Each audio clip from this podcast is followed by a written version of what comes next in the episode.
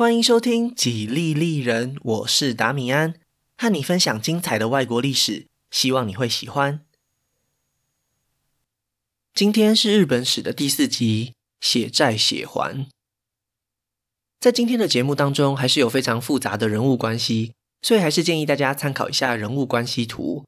我会放在 Facebook 和 Instagram 的粉丝专业，麻烦大家两边都顺手追踪一下，连接都可以在下方资讯栏找到哦。今天的节目里主要有两个重点，第一部分就是大化革新的背景，其中包含了苏我氏专权的情况，以及推翻苏我氏的以四之变。第二部分则是会着重在中大兄皇子，也就是天智天皇掌权的这段时间里，包含了重要的东北亚国际战争白村江之战。希望听完这集节目以后，大家可以了解日本是怎么走向律令制国家的。这边也想要先和大家打个预防针。本集当中的许多内容是出自日本书纪，有着非常明显的政治色彩，所以其实很多地方都是后人美化或是加工后的结果。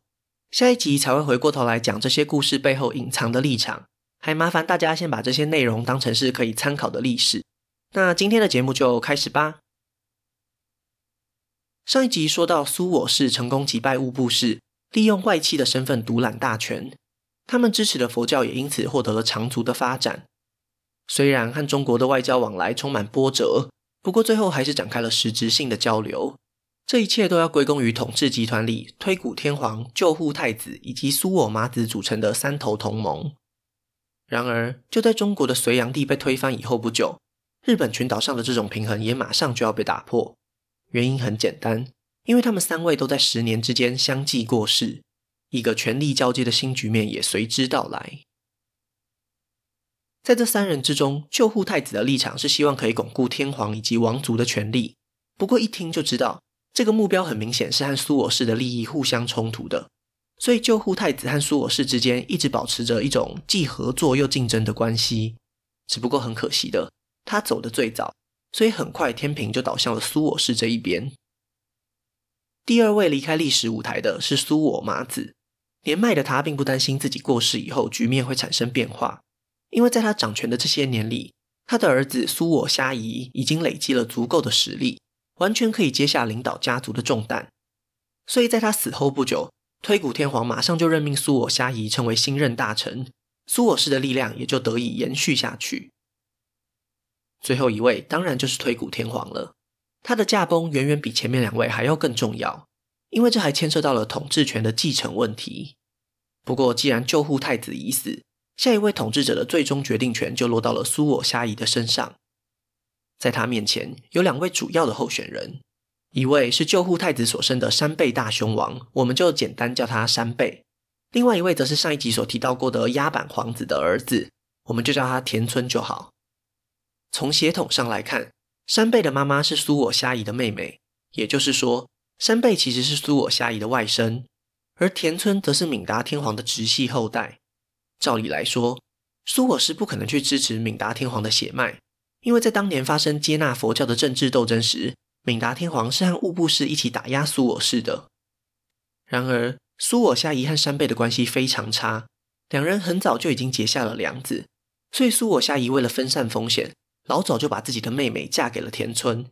结果他发现，和山贝这位外甥相比之下，田村这位妹夫更好控制。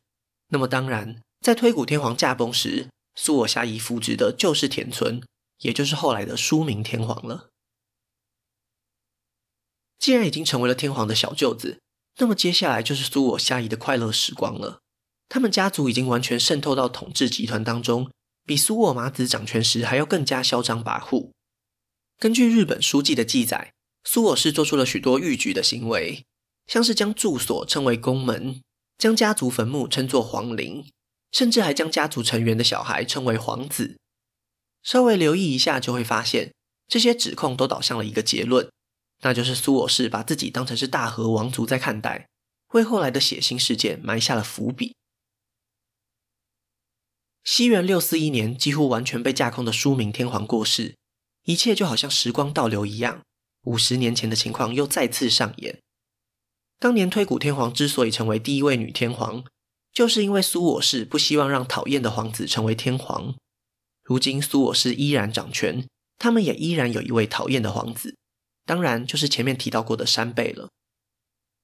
虽然书明天皇娶了苏我虾夷的妹妹，并且生下了一位古人大兄皇子，但是还是有许多大臣支持山贝，所以可以确定的是，不管是山贝大兄还是古人大兄成为天皇，势必一定会有一方不满意。所以为了化解这个继承的僵局，苏我氏又再次拿出当年的老把戏，干脆直接拥立苏明天皇的皇后，也就是皇吉天皇。苏我虾夷的打算是，皇吉天皇只是一个暂时性的替代方案而已，只要未来慢慢铲除掉其他的竞争者，就可以推举留着苏我氏血脉的古人大兄皇子了。在苏我氏眼中，皇吉天皇就和苏明天皇一样，他们夫妻俩都只是傀儡而已。所以，当苏我虾夷发现自己生了一场大病时，就在没有经过天皇同意的情况下，私自任命自己的儿子苏我陆路接替成为大臣，可以说是相当目中无人。不过，更嚣张跋扈的还在后面。苏我陆路可以说是青出于蓝更胜于蓝。他从父亲手上接过大臣的职位以后，立刻就调派军队突袭未来有可能成为天皇的山背大雄王，还在他的住所放了一把大火。最后逼得山贝只能带着妻妾自尽，救护太子的男性血脉就这样断绝了。这一场王族被氏族消灭的戏码，多年前早就上演过，其实并不令人意外。但是看在另一个人眼中，却是心惊胆战。他是谁呢？就是现任皇极天皇的儿子中大兄皇子。他非常清楚，山贝之所以被杀，就是因为苏我氏想要扶植古人大兄皇子成为未来的天皇。那么，中大兄皇子身为皇吉天皇之子，同样具有继承王位的资格，难道不也是同样的情况吗？虽然他现在才不过十八岁，但是早晚都会成为苏我氏的眼中钉。随着日子一天一天过去，他的处境也会越来越危险。就是在这个时候，出现了一位帮助他的贵人。还记得当年佛教刚传入日本时，曾经和物部氏一起对抗苏我氏的连姓氏族忠臣氏吗？虽然他们的影响力和当年相比之下已经大不如前，但是这个氏族并没有消失，而且到了这个时候，还出现了一位足智多谋的家族成员，他的名字叫做忠臣连族。据说他原本有机会继承家业，成为宫廷里负责掌管祭祀的官员，但是他也非常明白，就算入朝为官，也只不过是成为苏我氏养的一条狗而已，稍微表现出不满，还有可能会引来杀身之祸。所以他决定装病，推辞了当官的机会。忠臣连族这么做，并不只是为了保全自己的性命而已，他的内心里还是怀抱着推翻苏我氏的愿望。只不过他的脑袋非常清楚，单靠自己一人之力是完全不够的。就算能够动用忠臣氏的力量，最后也只会是把整个家族都一起拖下水而已。要达到最终的目标，他还缺少两个关键的角色。第一个就是王族的代表。要知道，现在苏我陆路权势滔天，已经形成了一个庞大的集团。就算有能力可以杀掉他，也没有办法在名义上压制他剩下的党羽。但是，如果这一切是由一位王族来主导，那情况可就不一样了。苏我陆路的专权，看在众人眼里，大家都只是敢怒不敢言。只要他是以乱臣贼子的罪名被铲除，就足以让不满的大臣们响应。其他见风转舵的墙头草也只能接受这个巨大的改变。于是，忠臣连族找上了中大兄皇子，他们两位都是蹴鞠的爱好者。蹴鞠就是古代原始版本的足球。有一次，中大兄皇子在踢球时，一个用力过猛，把鞋子也一起踢飞了。忠臣连族当然不会放过这个机会，立刻就去把鞋子捡回来替中大兄皇子穿上，并且还行了一个跪拜的大礼。中大兄皇子也马上就反应过来，对忠臣连族回了一个跪拜礼。两人从此以后就成为了密切往来的朋友，开始一起谋划一场惊天动地的政变。忠臣连族所欠缺的第二个关键角色，是在苏我氏里的内应。就如同前面所说，就算杀掉了苏我陆路，剩下的庞大集团又该怎么办呢？当然，忠臣连族大可以和中大兄皇子一起发起一次血腥的大清洗。将这一群人通通一网打尽，但是这么做不仅会让国家严重内耗，而且还存在着一定的风险。倘若真的把剩下的苏我氏族人给逼急了，拼个鱼死网破、两败俱伤也是非常有可能发生的结果。与其如此，倒不如找个人来接替苏我露露的位子。而且其实还真的有那么一位现成的人选，他的名字叫做苏我石川麻吕。因为名字实在太长，所以我们就叫他石川麻吕吧。他虽然是苏我氏的一员，但是并不在权力的核心当中。苏我虾夷是他的伯父，苏我露露是他的堂哥。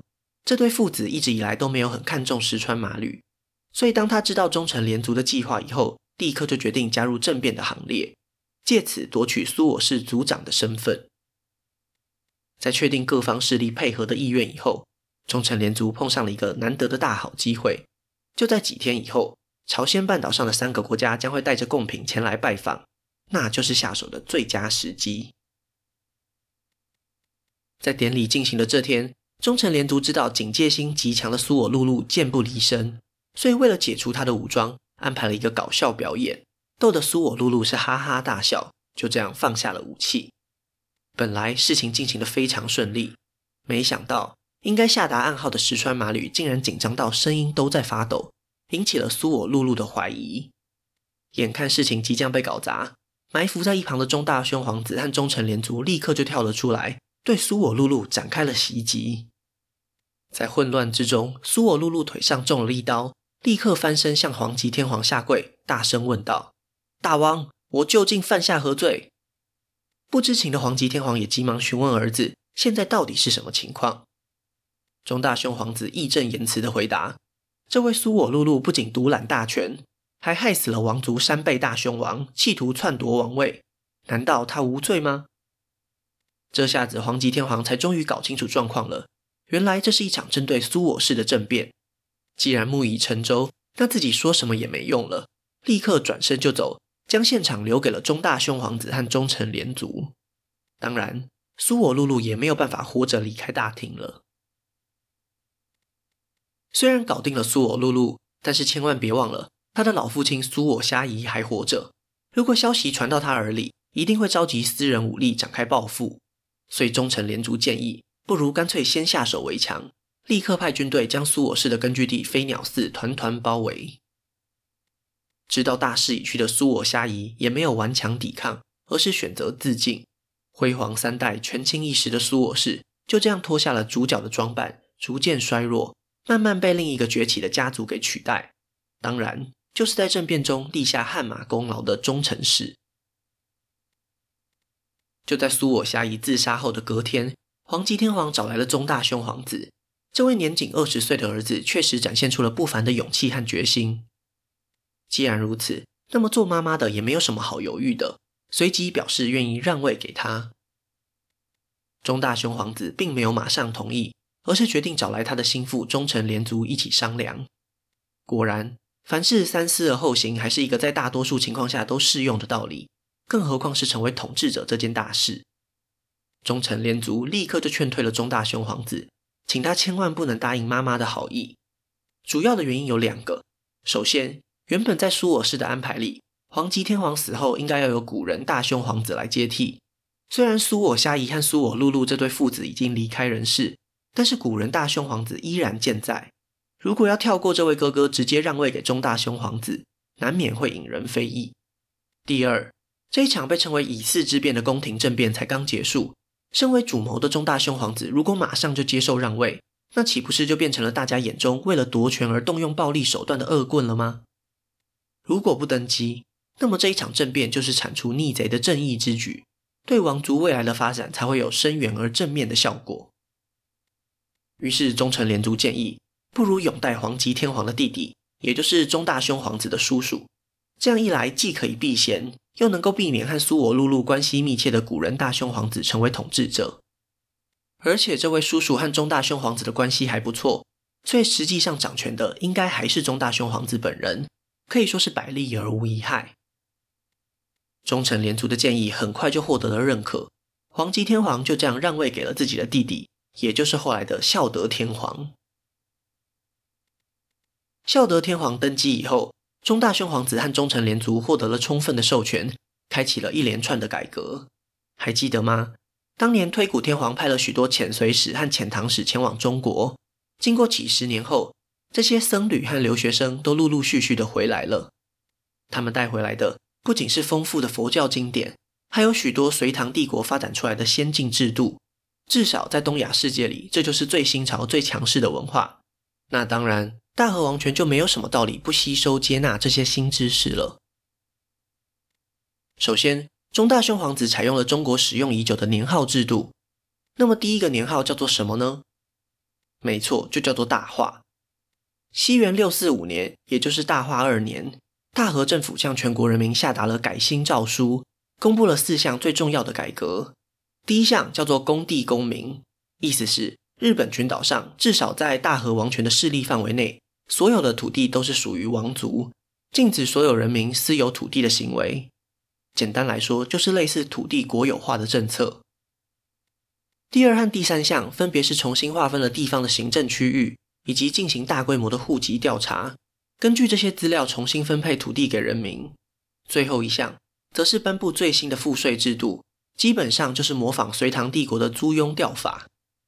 这些改革因为在大化年间宣布，所以又全部被统称为大化革新。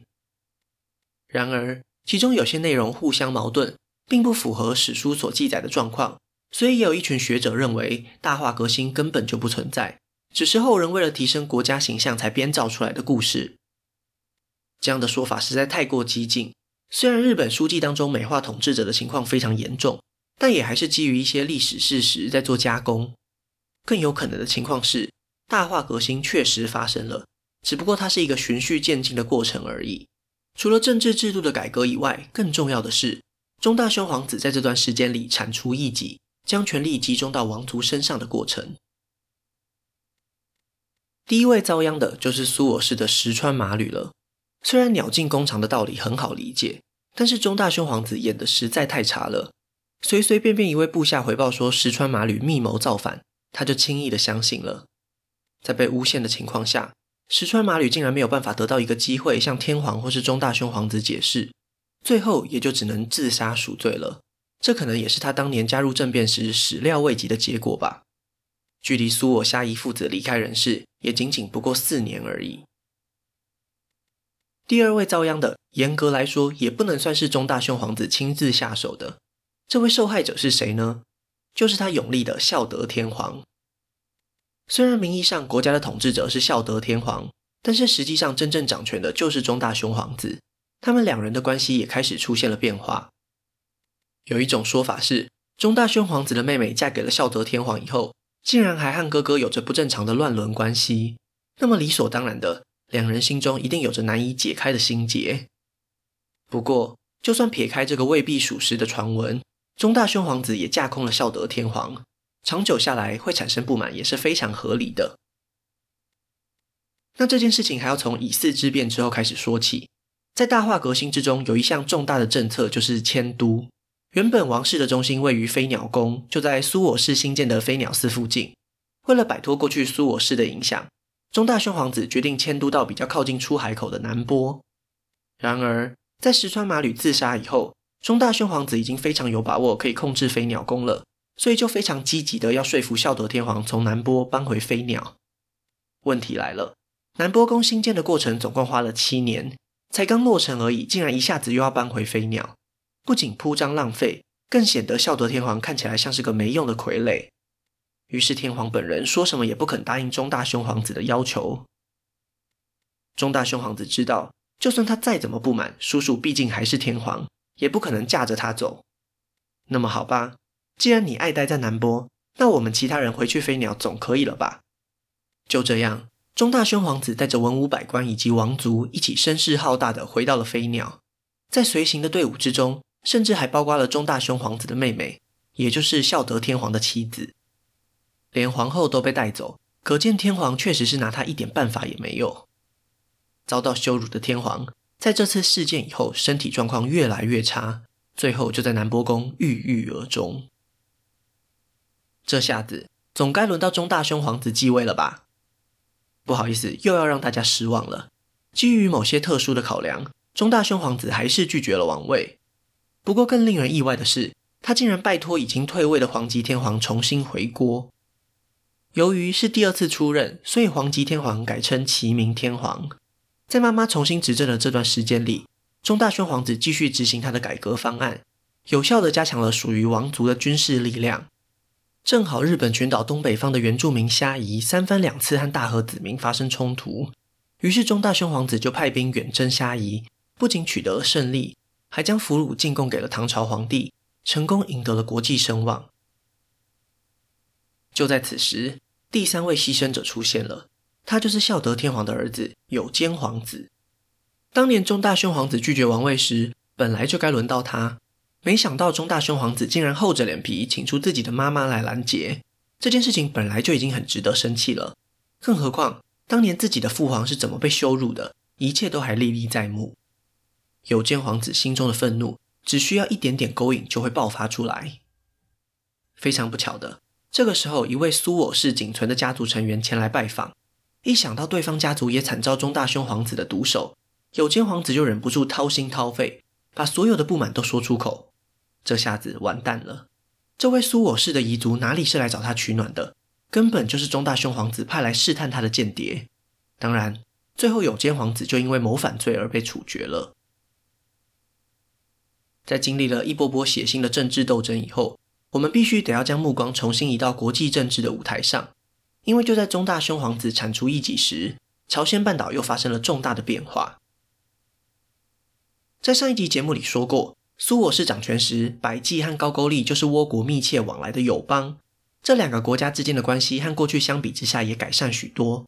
所以到了西元七世纪中叶，他们反而放下了过去的恩怨，联合起来对抗逐渐强大的新罗。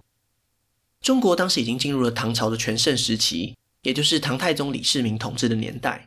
身为朝鲜半岛上三个国家的老大，唐太宗当然希望可以调停这些纠纷，希望大家看在他的面子上握手言和。然而，百济和高句丽早就下定决心要剿灭新罗，丝毫没有停手的打算。遭到围攻的新罗当然只能紧急向唐太宗求救了。对中国来说，高句丽和百济在地理位置上对唐朝的威胁更大。假如新罗被瓜分，那对唐朝来说就是最坏的结局了。更何况，新罗受到威胁后，对中国的态度是百依百顺，几乎完全接纳了中国文化。所以无论如何，唐朝都不能袖手旁观。既然百济和高句丽还不愿意停手，那么唐太宗就只好亲自出马，给他们一点教训了。就在大化革新开始的同一年，唐太宗率领大军进攻高句丽，连续发起了三次远征。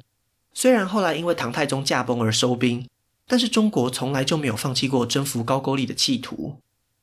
在唐高宗继位以后，发现与高句丽的战争并没有立即的结果，于是决定先拿百济开刀。就在大和王权击败虾夷的隔一年，新罗和中国已经联合起来攻破了百济的首都。严格上来说，百济在这次战争以后就已经灭亡了。在外交上，倭国的敌人就是新罗，百济才是他们自古以来的盟友。如今眼看盟友就要被敌人给并吞，于情于理都应该做点什么才对。不过中大兄皇子对此感到非常两难。要是不干涉，那早晚高句丽也要一起完蛋。倭国将要面对的是一个强大又不友善的新罗，但是如果干涉了，那岂不是就要与中国为敌吗？就在中大兄皇子犹豫不决时，一位逃亡的百济将军来到了飞鸟宫，恳求中大兄皇子替他们报仇雪恨。他信誓旦旦地表示，只要倭国愿意出兵，才刚被征服的百济民众一定会响应，将入侵者全部都赶走。也许是被花言巧语给说服了。又或者是被击败虾夷的胜利给冲昏了头，中大兄皇子竟然就这样答应了百济将军的要求，着手开始准备远征朝鲜半岛。为了达到提振士气的效果，中大兄皇子甚至建议妈妈齐明天皇御驾亲征。等一等，打仗这种事为什么不自己来，而是要让已经高龄六十八的老母亲带兵远征呢？因为中大兄皇子非常明白，要是他自己有个三长两短，那么国内一定会乱成一团。让齐明天皇出征，自己留守国内才是更理智的选择。就这样，在西元六六零年的夏天，齐明天皇带着数万人的军队浩浩荡荡的出发了。不过前面也说了，他老人家已经快七十岁了呀，怎么能够经得起行军路途上的舟车劳顿呢？结果还没等到渡海，天皇就在九州驾崩了。当这个消息传回到飞鸟宫时，中大兄皇子尴尬了。只好先暂时代理朝政，等到战争打完以后再看情况决定要不要登基。根据可靠的情报，中国驻守在百济故土的士兵不过只有两万人，并不是没有机会打胜仗。既然军队都已经动员了，那就只好硬着头皮继续打下去吧。一开始，倭国和百济联军势如破竹，这种复国的愿望激励了他们。然而，百济名义上的领袖却和将军发生了严重的内讧，情势突然一下子就扭转过来。就在这个关键时刻，来自中国以及新罗的援军也再一次入侵了百济，双方就在白村江的河口碰上了。因此，这一场东北亚的国际战争就被称为白村江之战。倭国联军这边虽然船只的数量占有优势，但是船舰的大小远远不如中国海军。另一方面，他们在海上战斗的经验严重不足，指挥体系又非常混乱，根本就不是中国联军的对手。一连四场海战打下来，倭国联军竟然一场都没有打赢，还有超过四百艘的船只被烧毁，可以说是惨到不能再惨了。在这一批军队被打退以后，中国联军乘胜追击，将剩余的百济反抗军全数镇压，百济再也没有复兴的机会了。在这场惨烈的战争以后，中大兄皇子以及倭国终于体认到，他们和中国的实力还是有着明显的落差。要想在朝鲜半岛上立足，已经是不可能的事了。少了倭国和百济这两位盟友，高句丽这边也是每况愈下。白村江之战的五年后，高句丽也被新罗和中国联手灭亡了。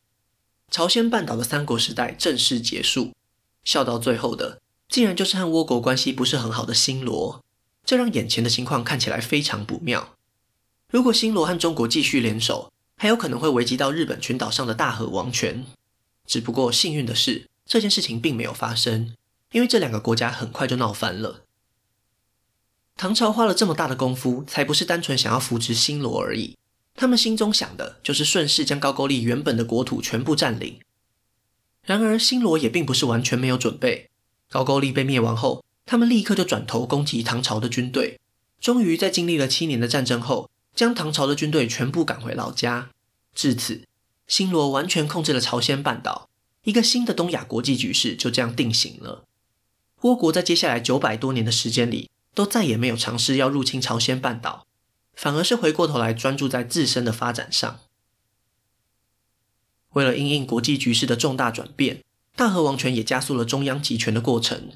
中大宣皇子发现，在打了败仗以后，全国上下人心惶惶，很多人都担心会遭到外敌入侵，所以他也顺应民意，根据国防考量，在全国各地开始兴建防御性的措施，并且将首都迁移到了更内陆的晋江。不仅如此，他还将这一股恐惧的力量当成打压地方士族的借口，继续推动大化革新的内容。这一点实在令人惊讶，因为白村江之战这笔账。无论如何都应该算在中大兄皇子的头上，这也许就是他为什么一直迟迟不肯登基的原因。没想到在这种逆风的情况下，竟然还能用来实现自己的政治目标。不得不说，中大兄皇子以及在他背后出谋划策的忠臣连族确实有一套。到了西元六六八年，战后的风波逐渐平息，唐高宗向倭国保证，只要倭国不主动挑起事端，就不会攻击日本群岛。同时，新罗也派来了使者，表示愿意修复关系。在这些来自海外的威胁解除以后，中大兄皇子这才愿意登基，成为了天智天皇。以嗣之变的二十多年后，他终究还是得到了这个尊贵的称号。一路走来，最应该感谢的那位大功臣忠臣连族，却已经卧病在床，不久于人世。为了感谢他的付出，天智天皇决定亲自赐姓。从此以后，忠臣氏就改称为藤原氏，成为一个未来将会更加显赫的家族。在藤原连族离开以后，天智天皇也认知到自己已经不再是当年那个在朝堂之上手刃苏我陆路的年轻小伙子了。这个时候，距离他本人驾崩只剩下不到四年的时间。也许是感觉到自己身体的状况大不如前，天智天皇在登基不久后就开始考虑继位的人选。由于其他王族都被他铲除的差不多了，所以其实也只剩下两个最主要的竞争者，一位是他自己的弟弟大海人皇子，另外一位则是他的儿子大友皇子。虽然在前面的故事里并没有特别提到他的弟弟，但是两人岁数接近，所以在大化革新以后，其实他也出了不少力。天智天皇为了奖励他，在登基以后也加封他成为皇太弟，意思就是如果将来天智天皇不幸驾崩，王位将会直接传位给这位大海人皇子。照理来说，这样的安排并无不妥，但是随着日子一天一天过去，天智天皇的私心也开始作祟。他渐渐发现，其实自己还是希望让儿子来接班，所以对弟弟大海人皇子越来越冷淡。最后，甚至直接任命儿子成为太政大臣，让他来处理国家大事。这也几乎就是向众人表示，他的心意已经改变了。大海人皇子当然也察觉到了这种微妙的变化。但是有了前人的例子，他非常明白，眼前最重要的课题就是保住自己的脑袋，所以丝毫没有表现出不满的样子。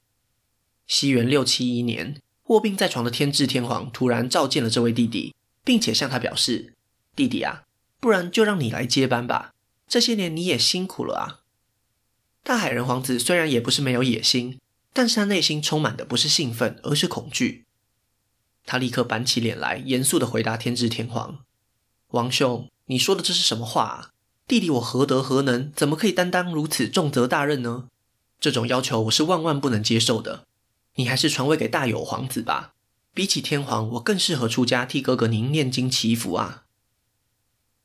在大多数的时候，言语并不能轻易的说服别人，只有实际的行动才能。为了让天智天皇以及大有皇子相信自己绝无恶心，大海人皇子一点也没有犹豫。立刻就动身前往吉野这个地方出家，成为僧侣了。难道大海人皇子真的放下一切的野心了吗？那倒未必。三个月后，天智天皇驾崩，大有皇子暂时接管权力。不过，此时在平静的表象下，隐藏着一股暗流。大有皇子始终没有办法真正放心，所以开始针对大海人皇子进行了严密的监控，甚至已经想好了杜绝后患的唯一方法。在这种危急的情况下，大海人皇子也只好展开逃亡。一场日本古代最大的宗室之乱即将展开。那今天的故事就先分享到这里，下一集我会继续分享更多属于日本的故事。如果喜欢我的节目，可以顺手按下关注或追踪，也拜托大家到 Apple Podcast 和 Spotify 帮我评分留言，这会对节目有很大的帮助。另外，如果想要透过行动支持我继续制作节目，在下方资讯栏也可以找到小额赞助的连结哦。